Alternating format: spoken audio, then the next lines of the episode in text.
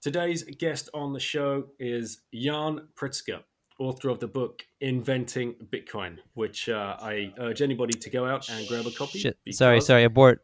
Started that abort, again. Abort. Abort. sorry, I hit a button. okay, let's do that one more time. one more time. Okay, I might leave that in.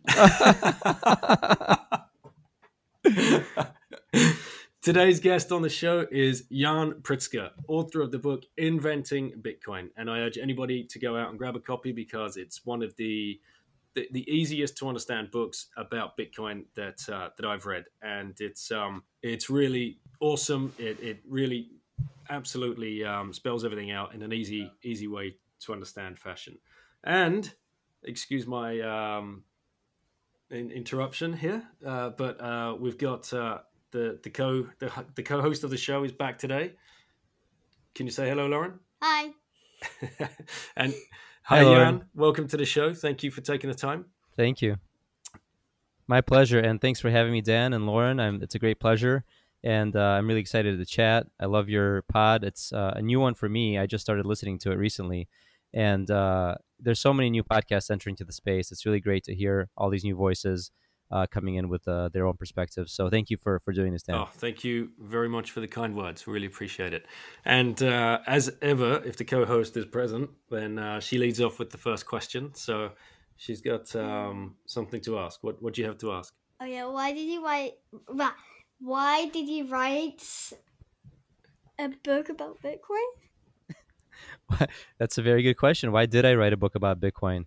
Um, well, you know, when I uh, I was working in uh, the technology industry for a long time, twenty years or so, and um, you know, I have a lot of background in technology, right? So Bitcoin, you could say, is a type of technology in some ways.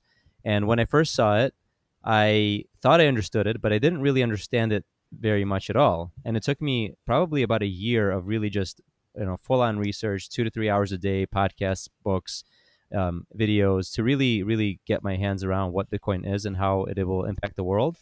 And I wanted to share that knowledge with my friends. I actually spent a lot of time uh, talking to people about it, uh, everybody around me that I could, because this is what happens to people when they get into Bitcoin. They just can't stop talking about it.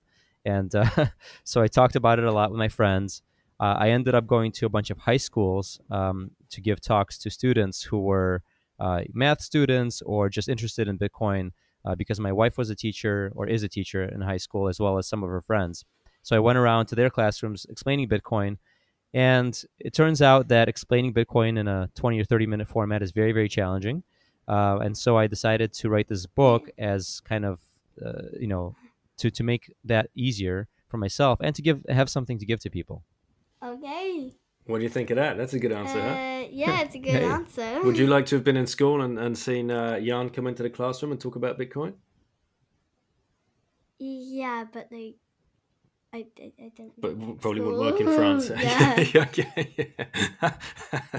yeah. and uh, yeah, it does get crazy because um, Jan's right, isn't it? Once once Daddy started learning about Bitcoin, he can't stop talking about it. Uh, that's true. Yeah. Is that a big Uh, problem in your family? Just, just him. In my Yeah. He has a problem. Just him, just him, no, yeah. No, Yeah. you know, a lot of us uh, people who are into Bitcoin have a problem because you know we see something that's really, first of all, extremely interesting uh, for anybody who is in in the technology, economics, um, or just even wants to understand how the world around them works. It's very interesting. But when you get into Bitcoin, you learn that what you thought about money your whole life is possibly wrong, or maybe you never even give gave it any thought.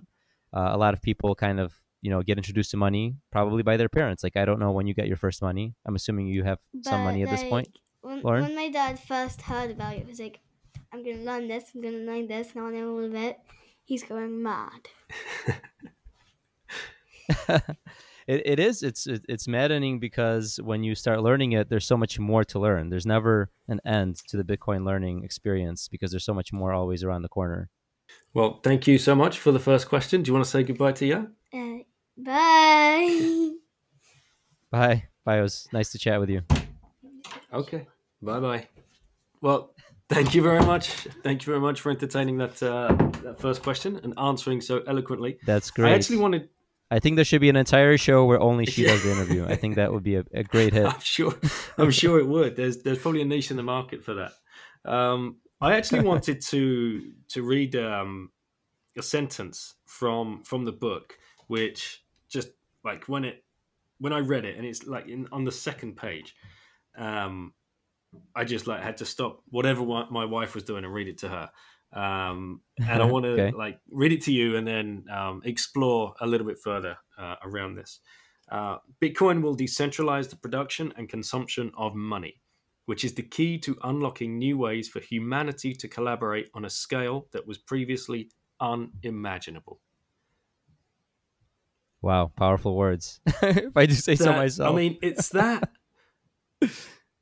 I had to read that sentence about three times before it sunk in. And it's like you, you nail it. For humanity to collaborate on a scale that was previously unimaginable.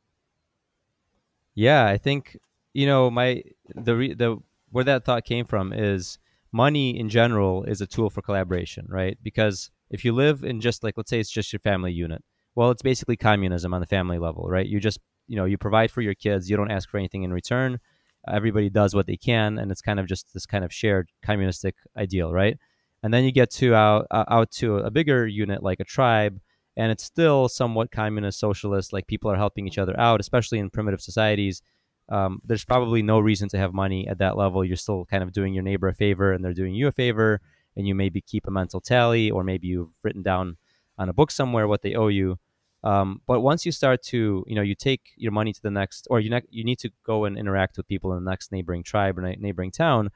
Now you need to bring something of value with you, right? Because they don't know who you are. They can't take your word. Um, you can't just say, "Please give me some food, and I promise I'll give you, you know, something else in return tomorrow."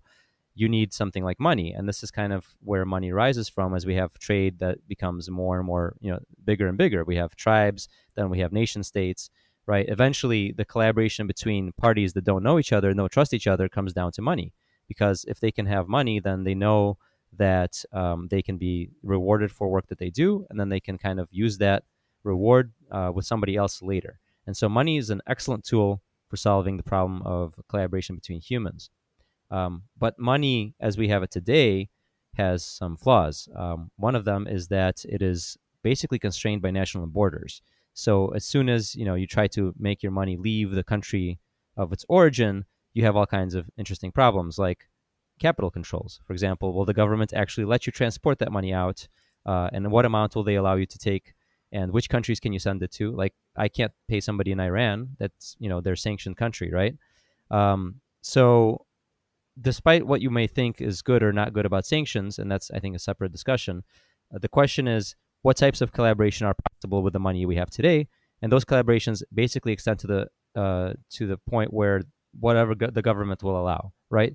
Um, the government for example will not allow me to use my uh, visa card in my uh, when i go to a cannabis shop. Even though cannabis is legal in my state i can't actually use my credit card to buy cannabis so that's interesting right the government decides what i can and cannot do with my money um, and if I want to take it out of the country, there's all kinds of capital controls on that, of course. So Bitcoin creates a new system of money where we don't actually have to ask for permission. We can send that money anywhere we want, uh, all over the world. It enables collaboration between people who have never met each other, who have no reason to trust each other. Um, they, we have decentralized companies where, where people are, are all over the world and they can share value back and forth with Bitcoin, settling nearly instantly uh, bypassing all banking and government infrastructure. So I do think this is just the beginning of that. We are still just getting into what the impacts will be, but decentralizing the ability to send money across the world does create new collaboration opportunities that we've never had before. And it is unimaginable. That's, I think, the a big blocking point for people when they when they first start learning about Bitcoin. Uh, even if they do understand it to a certain degree, you can't imagine what's coming now.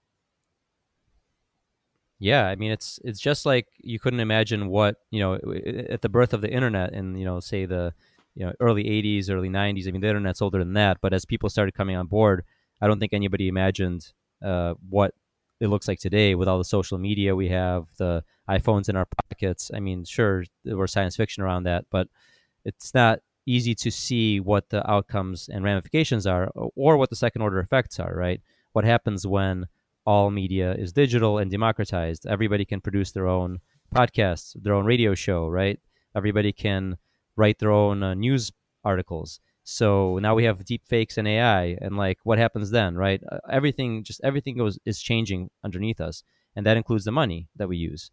Um, so society is going digital, money is going digital, and it's pretty clear that uh, we need to make sure that the money that we have in this uh, bright digital future, hopefully it's bright and not dark, because we have freedom with our money and not uh, authoritarian control. And what happens when globally almost every human being on the planet is going to be able to exchange value with each other.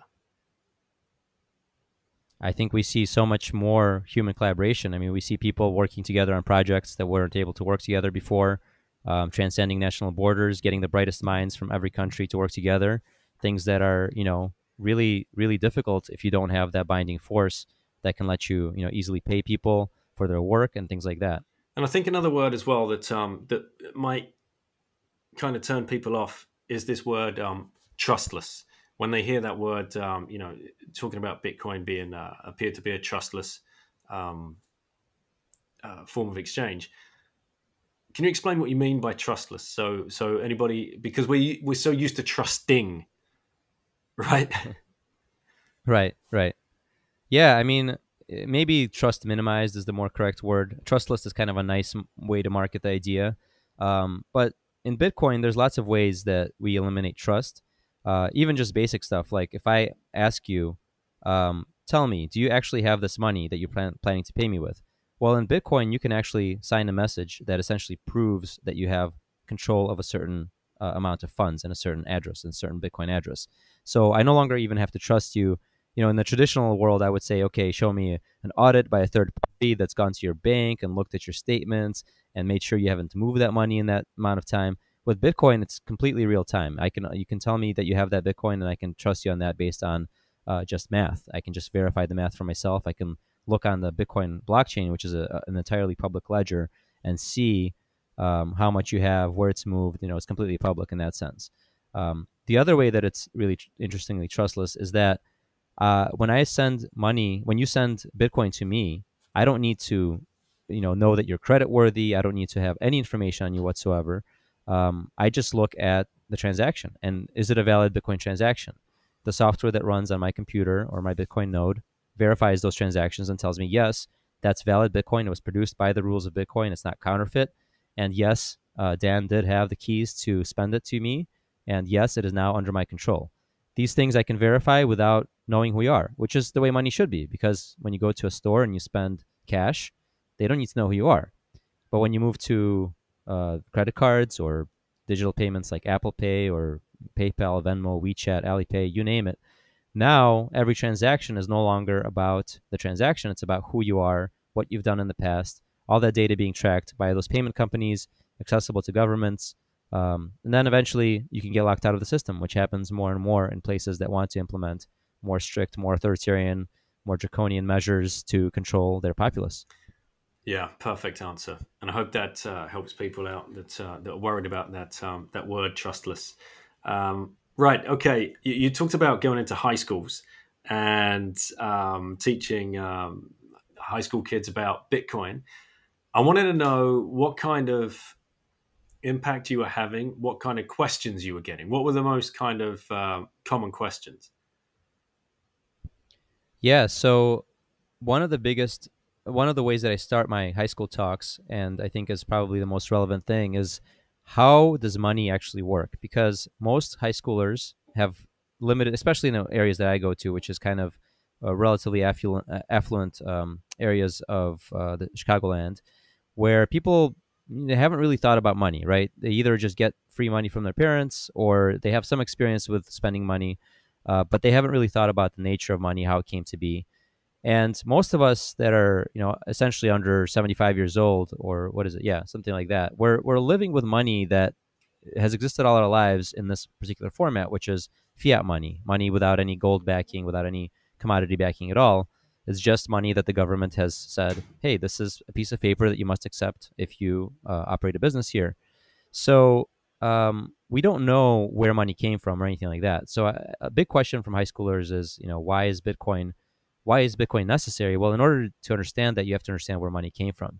So we spent a lot of time talking through some early prototype monies like shells or beads that we saw in uh, early Native America, as well as uh, you know the African continent when when slaves are being traded for glass beads, and we see examples. Um, and a lot of this comes from Nick Szabo's Shelling Out essay, which I highly recommend for people to read if they haven't. One of the best works on this.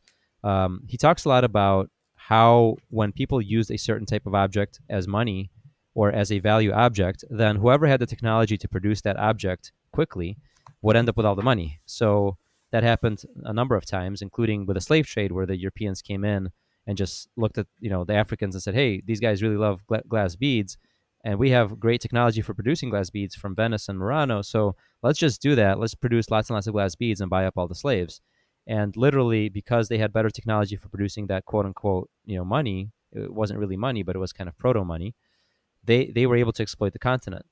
And uh, this is why everybody ended up with gold as a standard over time because gold was very, very hard to produce. It was there's no easy way to just make lots and lots of it.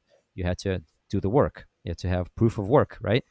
Um, so we talked through all of that, and we kind of talked through the evolution of the twenty dollar bill, which is uh, really interesting because you can watch it throughout the uh, the ages as it changes from something that's redeemable for gold. It, it says this is a gold certificate Eventually, it says this is just redeemable for lawful tender, lawful uh, money, which you know they made gold legal in 1934, and then eventually you uh, you end up with modern fiat money, twenty dollar bill that is redeemable for nothing but itself.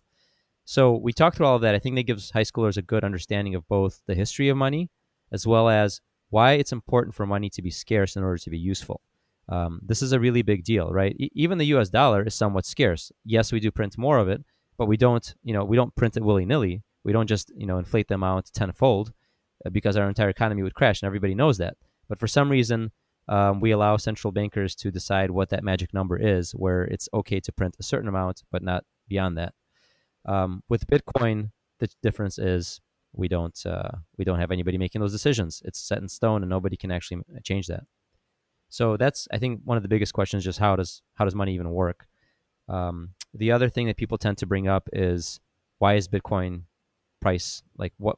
Who sets the Bitcoin price? Which is, I think, just a general um, misunderstanding or, or, lack of experience with markets, because all prices in at least in capitalist economies are set by the market. They are set by uh, supply and demand, which a lot of people in high school still have uh, either not ex- been exposed to or just haven't really grasped fully. Um, they expect prices to be stable because that's what they see with the dollar. At least you know day to day, they they don't see prices fluctuating so much of the goods that they use. But uh, with Bitcoin, the price is very very volatile, and it is that way because the supply does not change. Right, the supply is fixed. We know exactly how much Bitcoin is going to be produced uh, over a certain period of time, and if new demand comes in, well, the price spikes like crazy, and so people have a hard time with that, uh, understanding the volatility of it and uh, explaining supply and demand is a lot of fun also. Yes. Uh, yeah for sure. Um, i'm sure you've had uh, lots of good discussions with um, are you surprised by by their uh, not their intellect their their keenness to learn? Yeah it definitely ranges in different groups. Um, i think people who have had some experience with money are much more interested in bitcoin because they have at least understood you know how money works day to day um, there's a lot of folks in high school these days, and again, it's because of these affluent areas where they're sheltered by their parents from real life um, that they don't actually experience money so much, and it's very abstract to them. So it definitely ranges um, in that sense, and it also it tends it seems to me that kids have been exposed to some element of economics have a lot more interest in this because they they under, at least understand the basics like supply and demand and, and maybe some of the basics around what money does in our society. Um, although I would say that you know even many adults, most adults, uh, probably day to day, they don't think about money or how it works. I mean, they think about earning it and spending it, maybe saving it, um, maybe investing it, but they don't really think about why it is the way it is. We have what we have, and that's that's money, right? The government's given us these green little pieces of paper, and that's money. Um, but Bitcoin is asking us to dig a little deeper and go under the surface of that and say, why is this money? Why are we okay with it as such? And and what um, effects does it have on our society when we have one type of money versus another? Yeah, exactly. And we, um, you know, we, we live in privileged um, in uh, privileged countries where we do have that money that's pretty stable. If I look at uh, you know the, the, country I was born um, in the UK, and it's not always been the case for you though, and that's a that's a story I would like for you to to share with the listeners. Like um, your family coming originally from from Russia, and um, mm-hmm.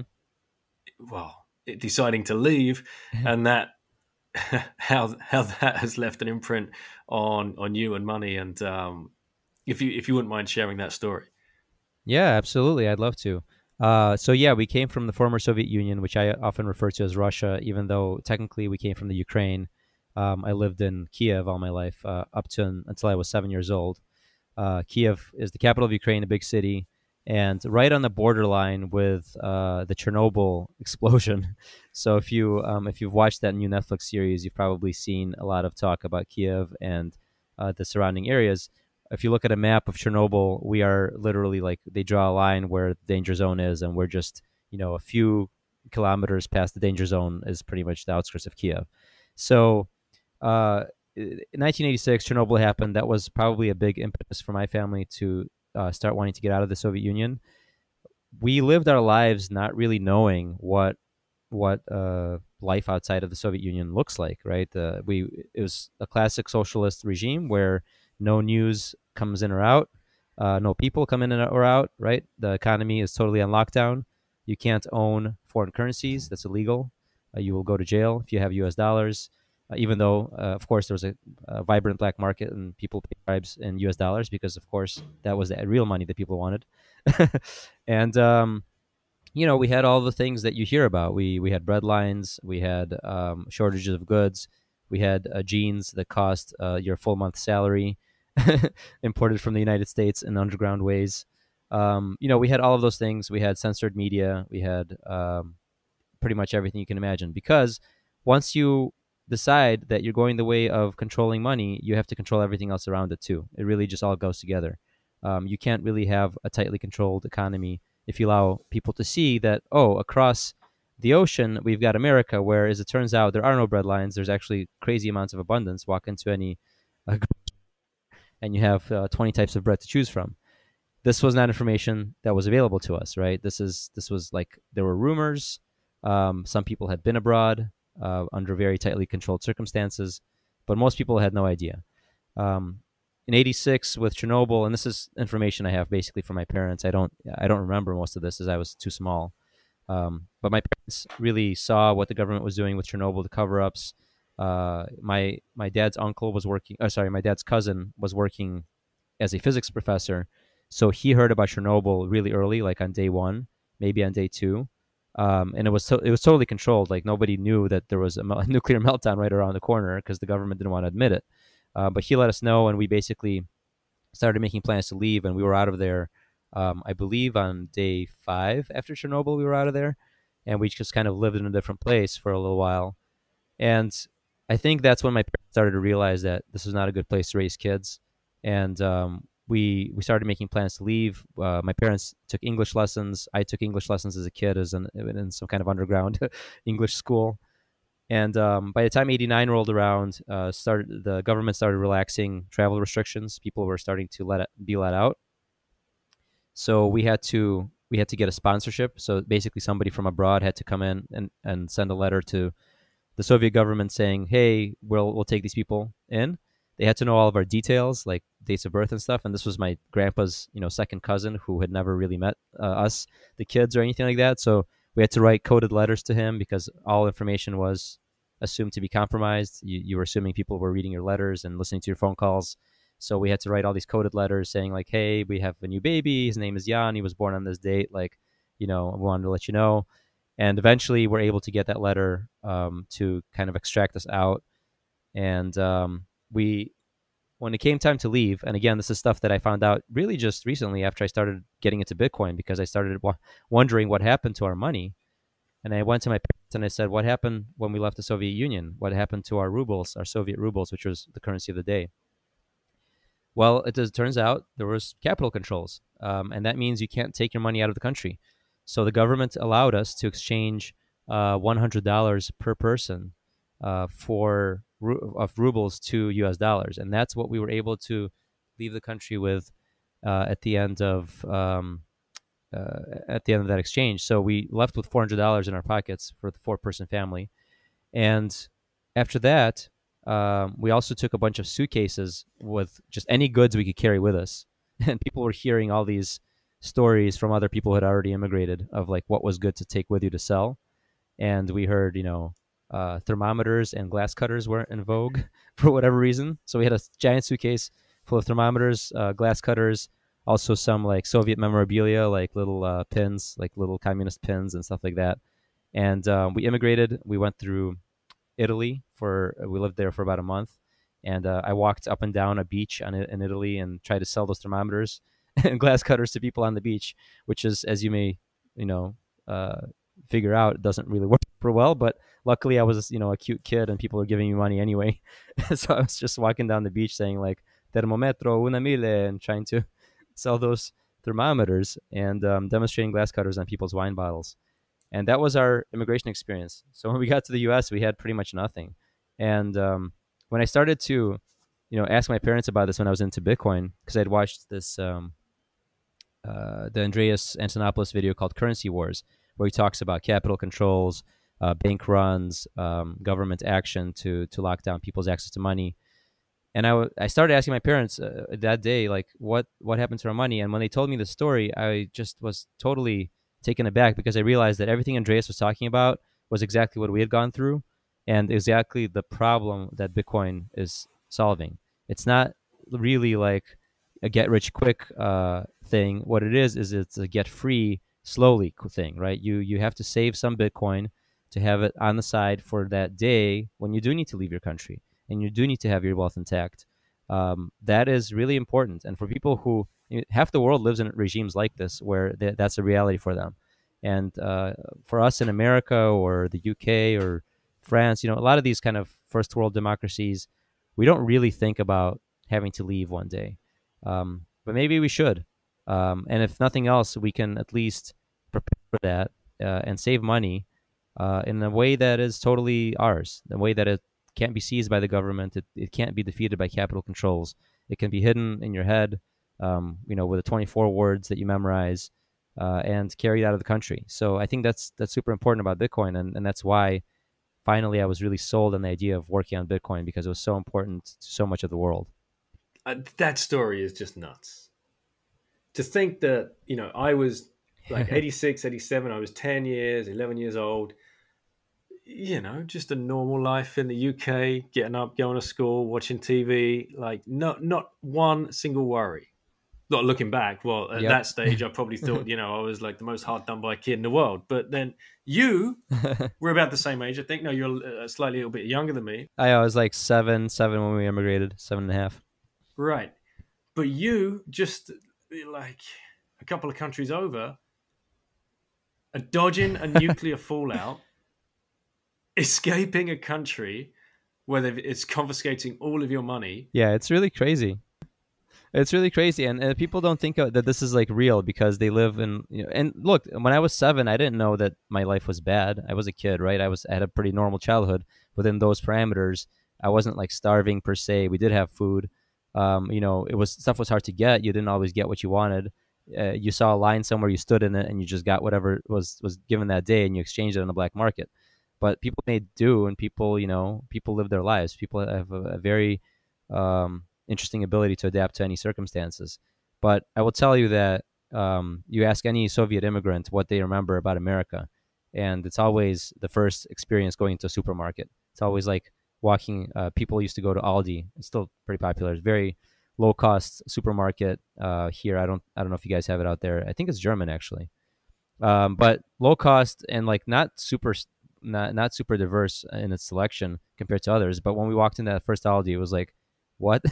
there's you know five to ten different types of bread we can buy here. Like there's just so much going on here, and uh, we we never imagined that that was a reality outside outside of the Soviet Union. Nobody you know, no, there were rumors, but nobody ever experienced it. And you're so right when you say that you know half the world lives still under like um, author- authoritarian governments like this. Yeah, and it's it's a mixture. Even the those that claim to be, you know, to some degree democratic. I mean, the America is, you know, quote unquote a free country, but you think you can carry out any amount of money out of this country arbitrarily without being checked, monitored, and uh, and you know validated? No, you cannot. Uh, we we want to have extremely strict control over all money flows. Of course, it's in the name of protecting us from terrorism and drugs and all the bad people out there.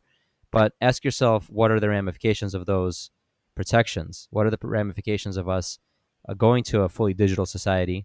Because you know, frankly, in uh, in the Soviet Union, it was all paper money, right? You literally would be you know searched, and if you had any money on, you, if you had U.S. dollars on you, that would be illegal. Um, now you can have digital dollars, right? But with digital dollars, it's a lot easier to search you. You could just every transaction you send is literally being searched by the bank, right? They're literally checking it against rules, what you can do with it, what you can't do with it, and uh, you no longer need any kind of border patrol to stop you from carrying money out of your country. You just need to make sure all country, all money is digital, and we see this uh, you know a big push for that now. We see central bank digital currencies being explored.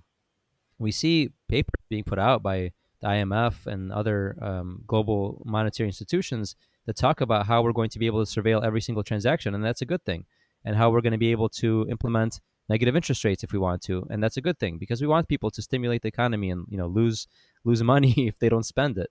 Like these are features, not bugs, of digital money from the standpoint of the government but they are bugs from the standpoint of the user which is us the people who like want to retain our wealth and want to have options right? Optionality is huge. Like we didn't have the option to leave the soviet union and um, i want to have that option in case we need it. It's time and time again that that history is played out across the world. Doesn't matter if you like the people in charge of your country now. There's no guarantee that the same people will be in charge five years from now or ten years from now. So why not put 1% of your you know savings into bitcoin? Yeah, so true. And I mean that leads us nicely into into what you're doing now. Um, but before we talk about um, the, the, company that you've co-founded, uh, a little bit more about your background in uh, in the field of tech. You said 20 years um, doing that and building other companies, um, and then finally coming to the realization that Bitcoin is where you need to be focusing and building new startups. Um, so, could you give us a little bit of a background into the companies that you've built before, and then we'll get into exactly what you're doing now for the Bitcoin community. Yeah, so I got into coding when I was a kid. Uh, actually, my dad got me my first computer when we just moved here at around eight years old, uh, which was really awesome. And I grew up coding and and kind of um, junior high and high school and uh, went to school for computer science, um, Urbana Champaign, as well as linguistics, and thought I was going to get into all kinds of AI and machine translation stuff. And then I kind of got bitten by the start, startup bug because um, I had my chance to work at a, a few uh, startups as an intern and got super excited about that and just decided I was going to do that. I don't care what it is, just want to be at the beginning of something, that exciting feeling you get from building something from the ground up. So I, I did like six different startups uh, in my 20 year career. Um, I was either you know an early engineer, co-founder, um, kind of like early team member in a lot of a lot of places. Uh, worked at an online university startup, uh, airline reservation system that we that we built, um, like a prediction market technology. I did kind of everything, and uh, my most successful one was in 2012 with uh, the starting of Reverb, uh, where uh, uh, which was founded by David Kalt, who is also the former founder of or co-founder of optionsXpress, an early options trading platform. And we built, um, basically, we built the world's best trading site for musicians. People could buy and sell guitars, drums, you know, you name it, any kind of musical instrument. And I helped build that from the ground up, and I helped hire the team and you know build that up. And we got to from 2012 to 2018 uh, got to about 150 employees, and we were doing uh, about 500 million dollars or 600 million dollars at the end of 2018, I think, in annual sales. So we we really ballooned very quickly, and uh, I quickly found myself uh, in a very new role. You know, I, I, was very used to being that kind of early guy, first 5, 10, 20 people, um, and this was just getting to be a very big company. And I had also kind of fallen down the Bitcoin rabbit hole from 2016 onwards. And by 2018, with the price action doing what it was, it just felt like at this point, I had to I had to drop everything and work on Bitcoin. Because the reason I joined Reverb in the first place, the reason why I wanted to help David build it, was because it was a vision for bringing music to people, and that felt like an important thing to do for the world, and I wanted to do something that was you know that I could be proud of and say like I brought music to more people. But Bitcoin was something entirely different. It was bringing not just music, which is awesome, but freedom, freedom for so much of the world that needs it. Uh, and that just once I understood what Bitcoin really was, and it took me at least a year, I think, to get there. Um, then I just had to I had to drop everything and work on it. Right. That's yeah, it makes so much sense as well with the the experience of um, of leaving Russia uh, and seeing the effect that it had on your parents and uh, all of your other family members and friends that would have got out of the country as well at the same time. Um, and I, am sure you you feel um, you know kinship towards people that is still going on, right? Uh, you know, so many Syrian families being disrupted, and, and yeah, like it must. Venezuela, yeah, absolutely. And I've had some I've had some chats with people there. Like I have a friend now. You know, I made friends with Bitcoin that are all over the planet, which is really really awesome. Um, but I I have friends in Venezuela now. You know, and I've helped them um, start their little businesses. Uh, like they're selling books, they're selling uh, Bitcoin oriented books and they're running Bitcoin meetups and stuff like that. And I think it's it's so important for these little seeds to take root and all all over the world because, frankly, um, in the U.S., Bitcoin is for the most part a luxury good. Uh, maybe it's going to become more and more important as you know we're probably on the precipice of a pretty major uh, credit wind down and, and God knows what else with with this global recession that's going on. Uh, and maybe Bitcoin will be a more important part of that as a sort of hedge or uh, uncorrelated part of your portfolio, but it's still a luxury good. Right? I'm not that worried that I'm going to have to leave America. I think we're going to be okay. Um, but I think a lot of places in the world that it's uh, it's a reality. It's not like a luxury good. It's a necessity, and that's where you can see it in the stats. I mean, where people, you know, all over the world are paying a premium uh, to buy Bitcoin on local exchanges because they need it to get out. That's you know, it's a life and death type of situation for them. It's not a luxury good. No, precisely. Or or something just to speculate with, right? Like willy nilly. Like um, markets are being built around it. You know, um, derivative markets and options mm-hmm. markets for. Well, you know, that's a whole new business that's coming on. But then there's people out yeah. there that truly need it, and probably good good place to shill um, Peter McCormack's new show. Um, did you see the the mm-hmm. YouTube mm-hmm. uh, video he did um, out of Venezuela? I haven't watched it. I haven't watched it yet. I, I'm uh, about to. It's definitely on my list. Just been so busy with the launching of Swan. Yeah, exactly. Which is your project. So the launching of Swan, and I'm really. Uh, the, the more I've been learning about it, I think what you guys are building is going to be probably one of the most important companies in the next ten years in Bitcoin. Wow. Well, I appreciate that, and we're definitely going to try to be an, uh, an important piece of this ecosystem and help more and more people across the world save more Bitcoin. Uh, it's it's going to be. I mean, just thinking like aloud um, earlier before, you know, like Lauren and I were talking, and I was telling her about, uh, yeah, so he's wrote this book and he's starting this company, and this company's going to be really cool. And I was looking at, it, thinking, that com- you're going to be using that company. There's there's no doubt in my mind that she is going to have a phone and she's going to be using that to save money. So, can you tell people exactly we what would, Swan is? We would love that. Um, and what what's your what your vision is? Yeah, so Swan, uh, very simply, is a Bitcoin on ramp. It, uh, you know, we want to be the best Bitcoin on ramp uh, in the world because we combine really good education with a really, really easy recurring savings plan.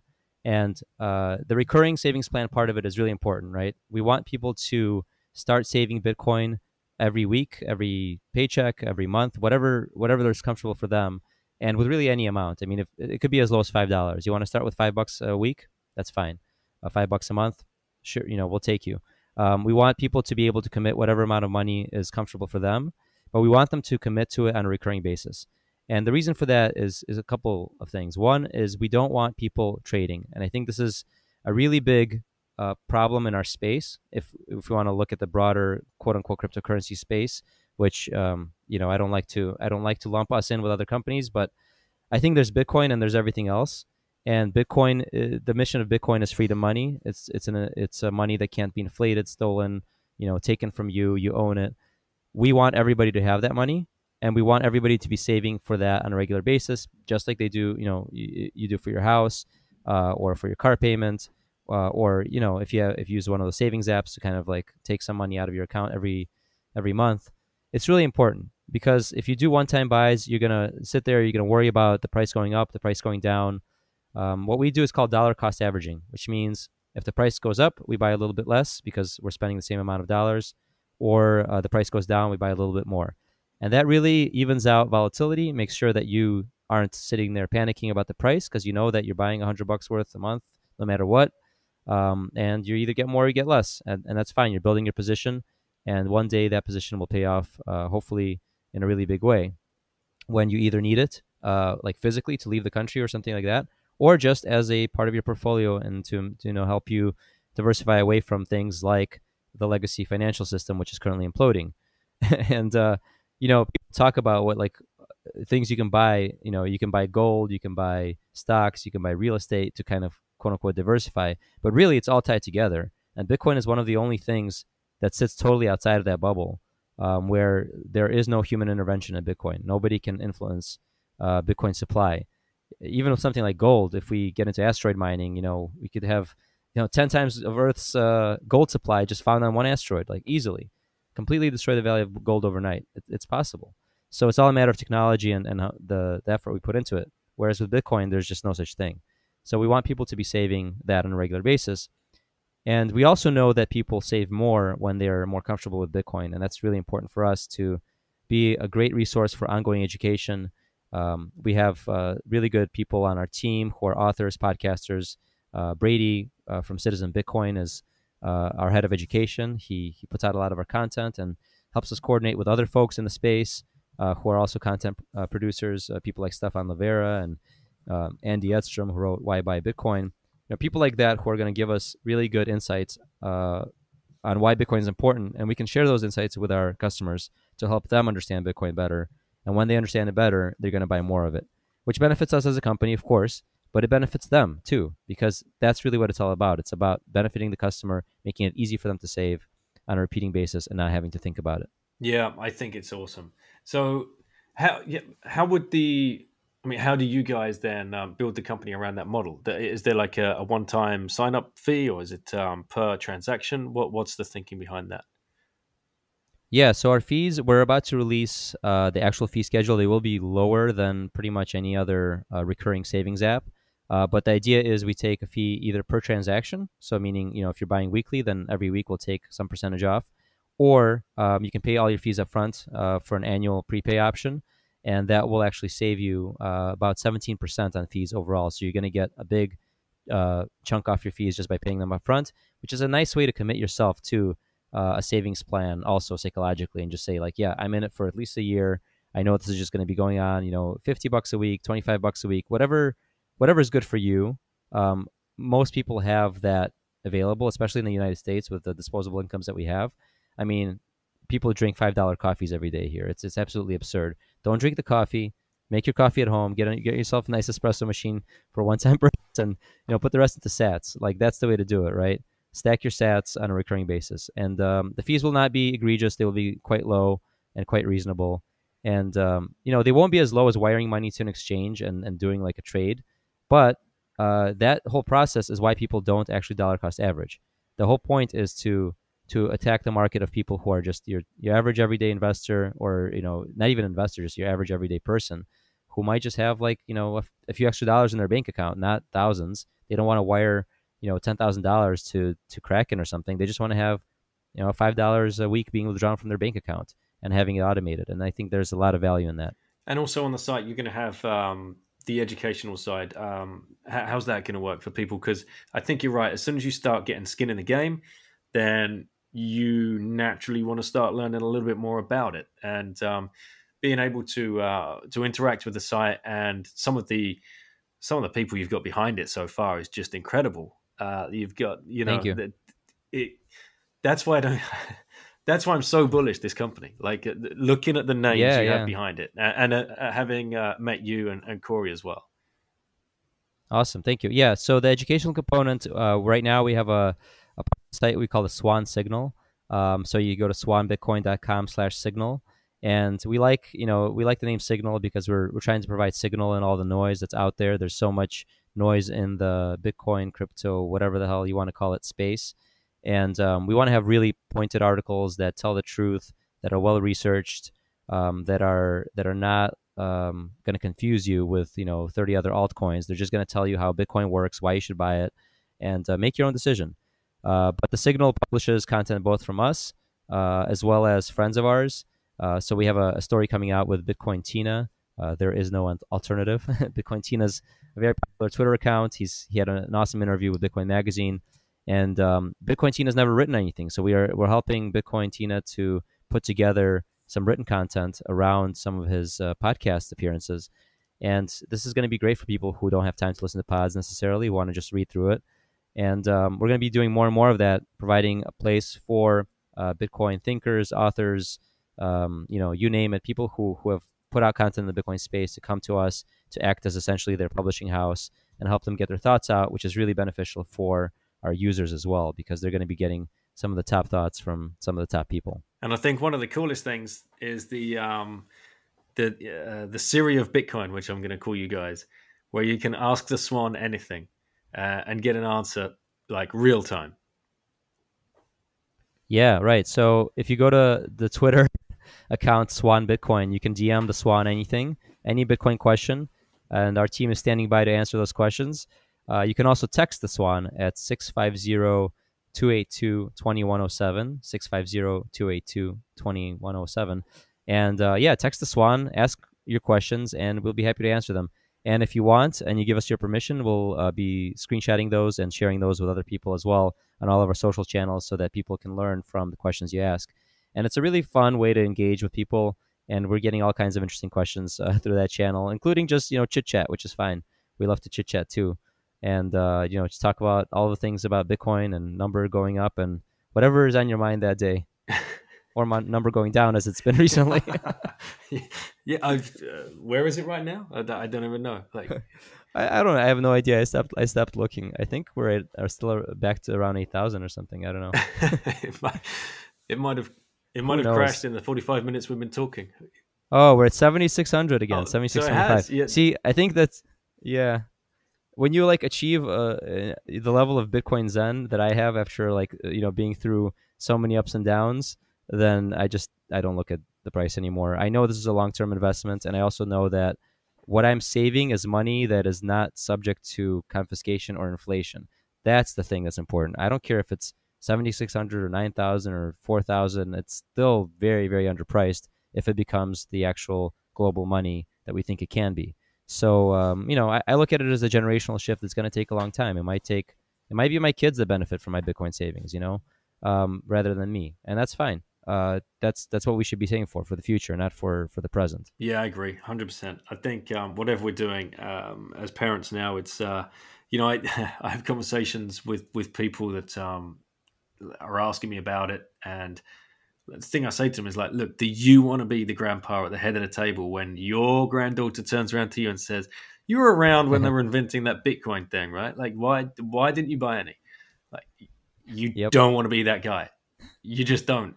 I really seriously, it's like it's really uh, mind-boggling to me that there are so many people out there who have this like visceral negative reaction to Bitcoin, and and it could be because you know they've sort of like believed the stuff that they hear in the mainstream media, which a lot of it is uh, frankly very poorly researched and it's a tough top, topic to research. I'm not even blaming the journalists here because they're on a deadline and they're asked to write an article about why Bitcoin is good or bad, you know, for criminals, and they're just going to go with whatever's been said before and, comp- and recompile it and resay it. And the thing is, you have to dig deeper.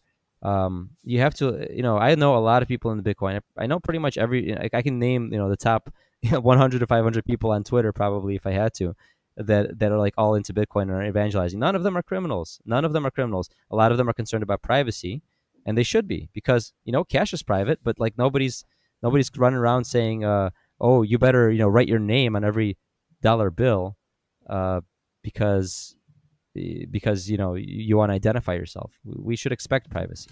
Okay, and to uh, to close the interview out, then uh, the, the, the usual closing question: If there was one person that you would like to go out and uh, talk about Bitcoin and help educate as many people that that you would love to educate about Bitcoin and reach a really wide audience, who would that person be and why? Okay, uh, can I give two answers to that? um, so the first the first answer was going to be I would like it to be a female presidential candidate. Um, the reason for that is because I want the reach. Obviously, they have all the reach and all the attention in the media right now. Um, and I think it would be really cool for a politician to come out and not repeat the same old, you know, FUD that we've heard about Bitcoin, but actually do the work, understand it, talk to their advisors, and really get behind this issue because it's such an important issue for America.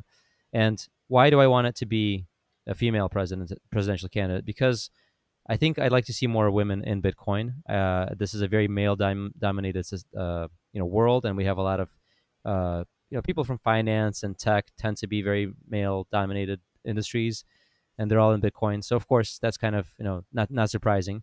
But Bitcoin is really important for women, and actually one of the reasons I got into Bitcoin in the first place was when I read a story about Afghan women who were being taught to code and then earning Bitcoin uh, for things that they were doing online. So basically, just working online and earning earning their freedom essentially. Because as it turns out in Afghanistan, it's very difficult to get a bank account without male supervision. So that was a really cool story for me, and I understood then the the power of Bitcoin is both as a, a you know as a kind of freeing force for people in poverty or you know, um, authoritarian circumstances, but also for women who are living in societies where uh, they are oppressed by you know uh, by the circumstances of of that society. Uh, so I'd love to see that happen. I'd love to see more women in the space, and um, you know specifically in Bitcoin and not in quote unquote crypto or other kind of tangential industries, which which have sucked in a lot of folks.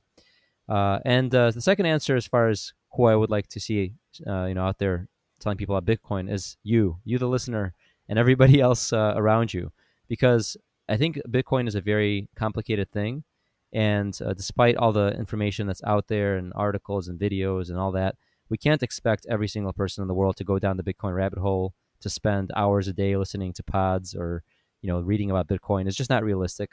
And I think the ones that are doing that, it's our responsibility to become really good at pitching Bitcoin, to explaining Bitcoin, and to sending people to Bitcoin only sites that are highly recommendable. Um, I don't want to send people to you know places like Coinbase anymore. It's just very very dangerous to send somebody there. They're going to get distracted by 30 other altcoins. That's a very complicated uh, world to get into. And uh, people are who don't trade stocks or stock options on their day job. They shouldn't trade crypto either, right?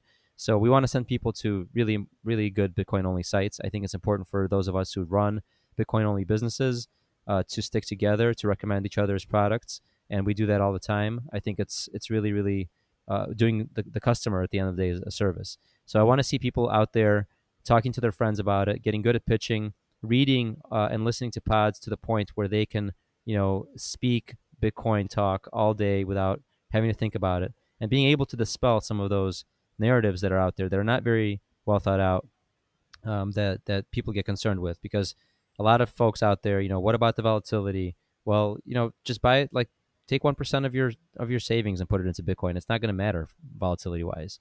You know what about you know is it going to kill the planet? Well no like we have bitcoin you know mining in all these remote areas. We have you know people taking stranded gas and, and turning it into bitcoin. So we need to get good at answering this kind of fud because it's what comes up for a lot of people before they get into bitcoin. And uh, yeah i'd love to see everybody out there shilling some more and just telling all their friends. Well you heard it listeners and uh, especially ladies. And um, are there any uh, lady um, ladies out there in the Bitcoin community that I could get on the show? Who's um, who, who or the listeners could well, go follow? Right, that that's that's the main thing. Yeah, there's a lot of there's a lot of awesome women in the space. I'm gonna name a few that I like, uh, not just because they're women, but also because they're um, immigrants or people who live outside the U.S. Because I think that's another really good perspective that we need. We get so caught up in our first world problems here um, with our 2% or 5% or even 10% inflation that we forget that people you know in venezuela are experiencing a million percent inflation. Um, so yeah i'd love to see um, uh, crypto diana which is uh, somebody that i actually interviewed with uh, a few months ago. She is a venezuelan expat and lives in argentina. Um, she'll have a very interesting perspective on, on bitcoin in that area. Um, another one uh, another podcast host nako uh, nako mbele who uh, runs the, around the coin. And um, when I interviewed with her, again, it was a few months ago, maybe more than a few. Um, she was kind of like on her path to becoming a Bitcoin maximalist almost. So she was kind of calling herself a maximalish. I'd love to hear where Nako is on her journey and um, where she's, uh, you know, what other questions she has and what things she's learned along the way with interviewing folks. Um, I'd love to hear from Elena, Elena Satoshi, who is uh, a co-author on the Little Bitcoin book uh, by Jimmy Song and, and some other folks. Uh, just because you know I'd, I'd, like to hear more authors and more female authors out there talking about their experience, and uh, also an anonymous account which I have really been enjoying recently is Panic FOMO, uh, who we don't know what her real name is, but she puts out great content, and she also writes prose, which is not even Bitcoin related. It's just really good, you know, little short stories and stuff like that. So I'd love to hear those folks, uh, just because we've heard from the same people over and over. I want to hear some new voices uh, out on uh, out on your pod.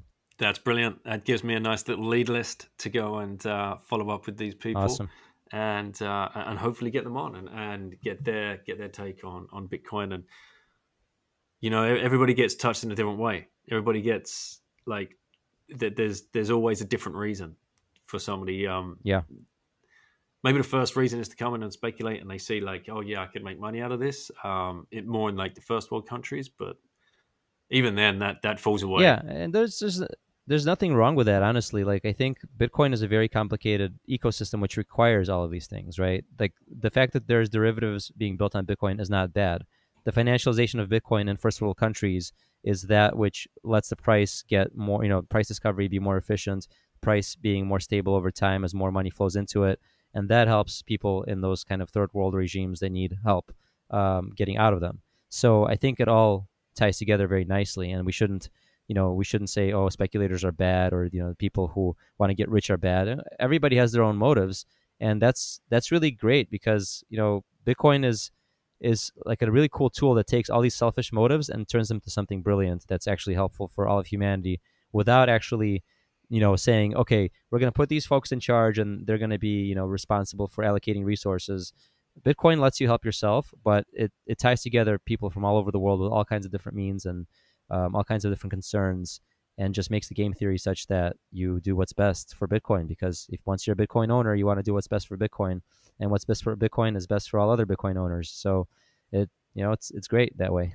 Brilliant, brilliant way to sum it up and, and end the show. And how can people find you? Um, and is there any uh, last closing thoughts or words that you want to leave the listeners with? Yeah, so you can find me on Twitter, uh, twitter.com slash SKWP, uh, which is pronounced scoop. And if you're interested in the story behind that, then please DM me. That'll give you a nice reason to DM me.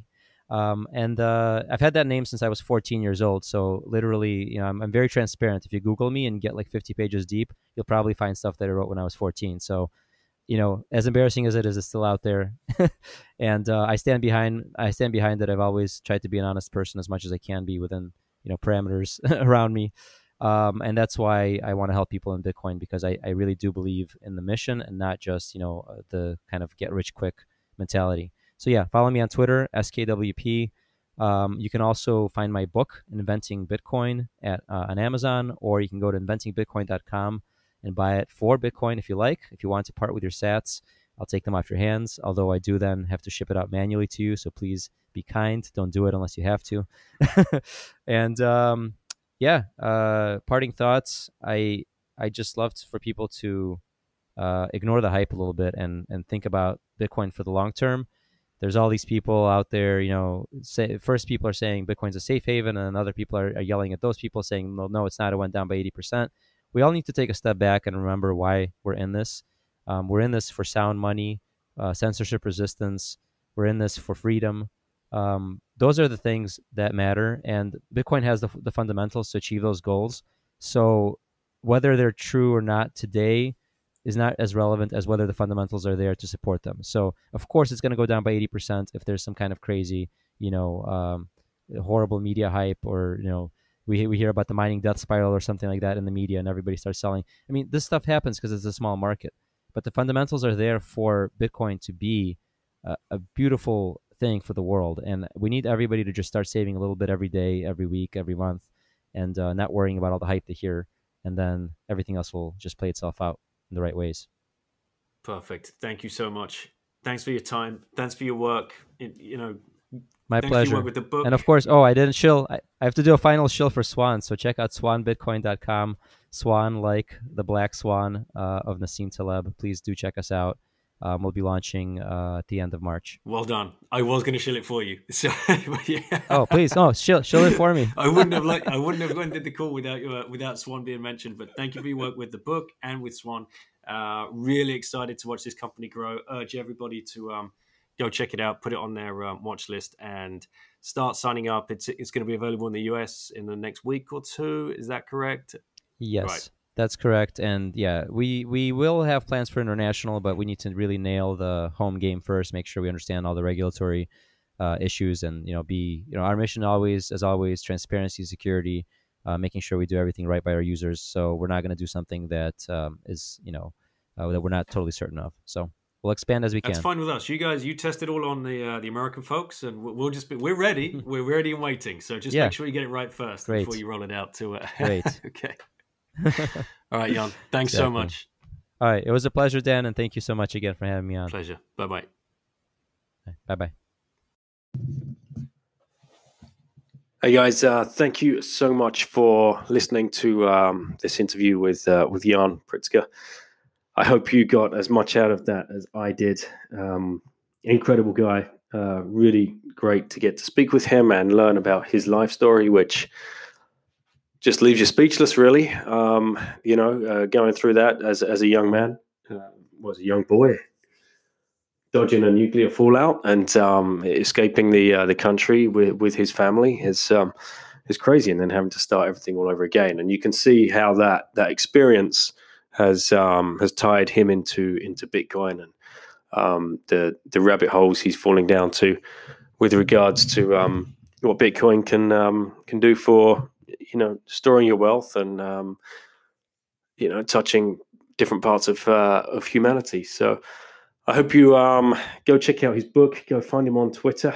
Um, keep an eye on Swan uh, because they'll be launching soon, and that's going to be a great company to watch. And um, yeah, feel free to reach out anytime uh, to me uh, on Twitter at Princey1976 always happy to hear from um, from people, and uh, please uh, suggest any new new guests that you'd like to hear from.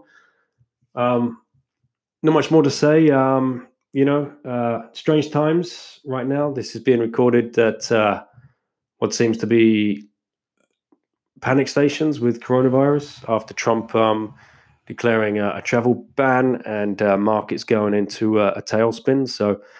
Uh, stay safe, everybody, and um, hope uh, hope this all blows over in uh, the next few months, and um, we can get back to um, well, what is normal, right?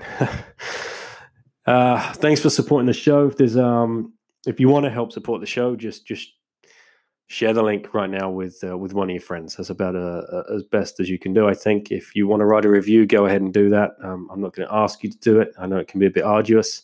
So um, I think sharing it word of mouth at the moment is the best way to uh, to help spread the word and, and get some organic growth. Thanks for listening. Thanks for supporting the show. Take care, and I'll see you on the uh, next episode. Bye bye.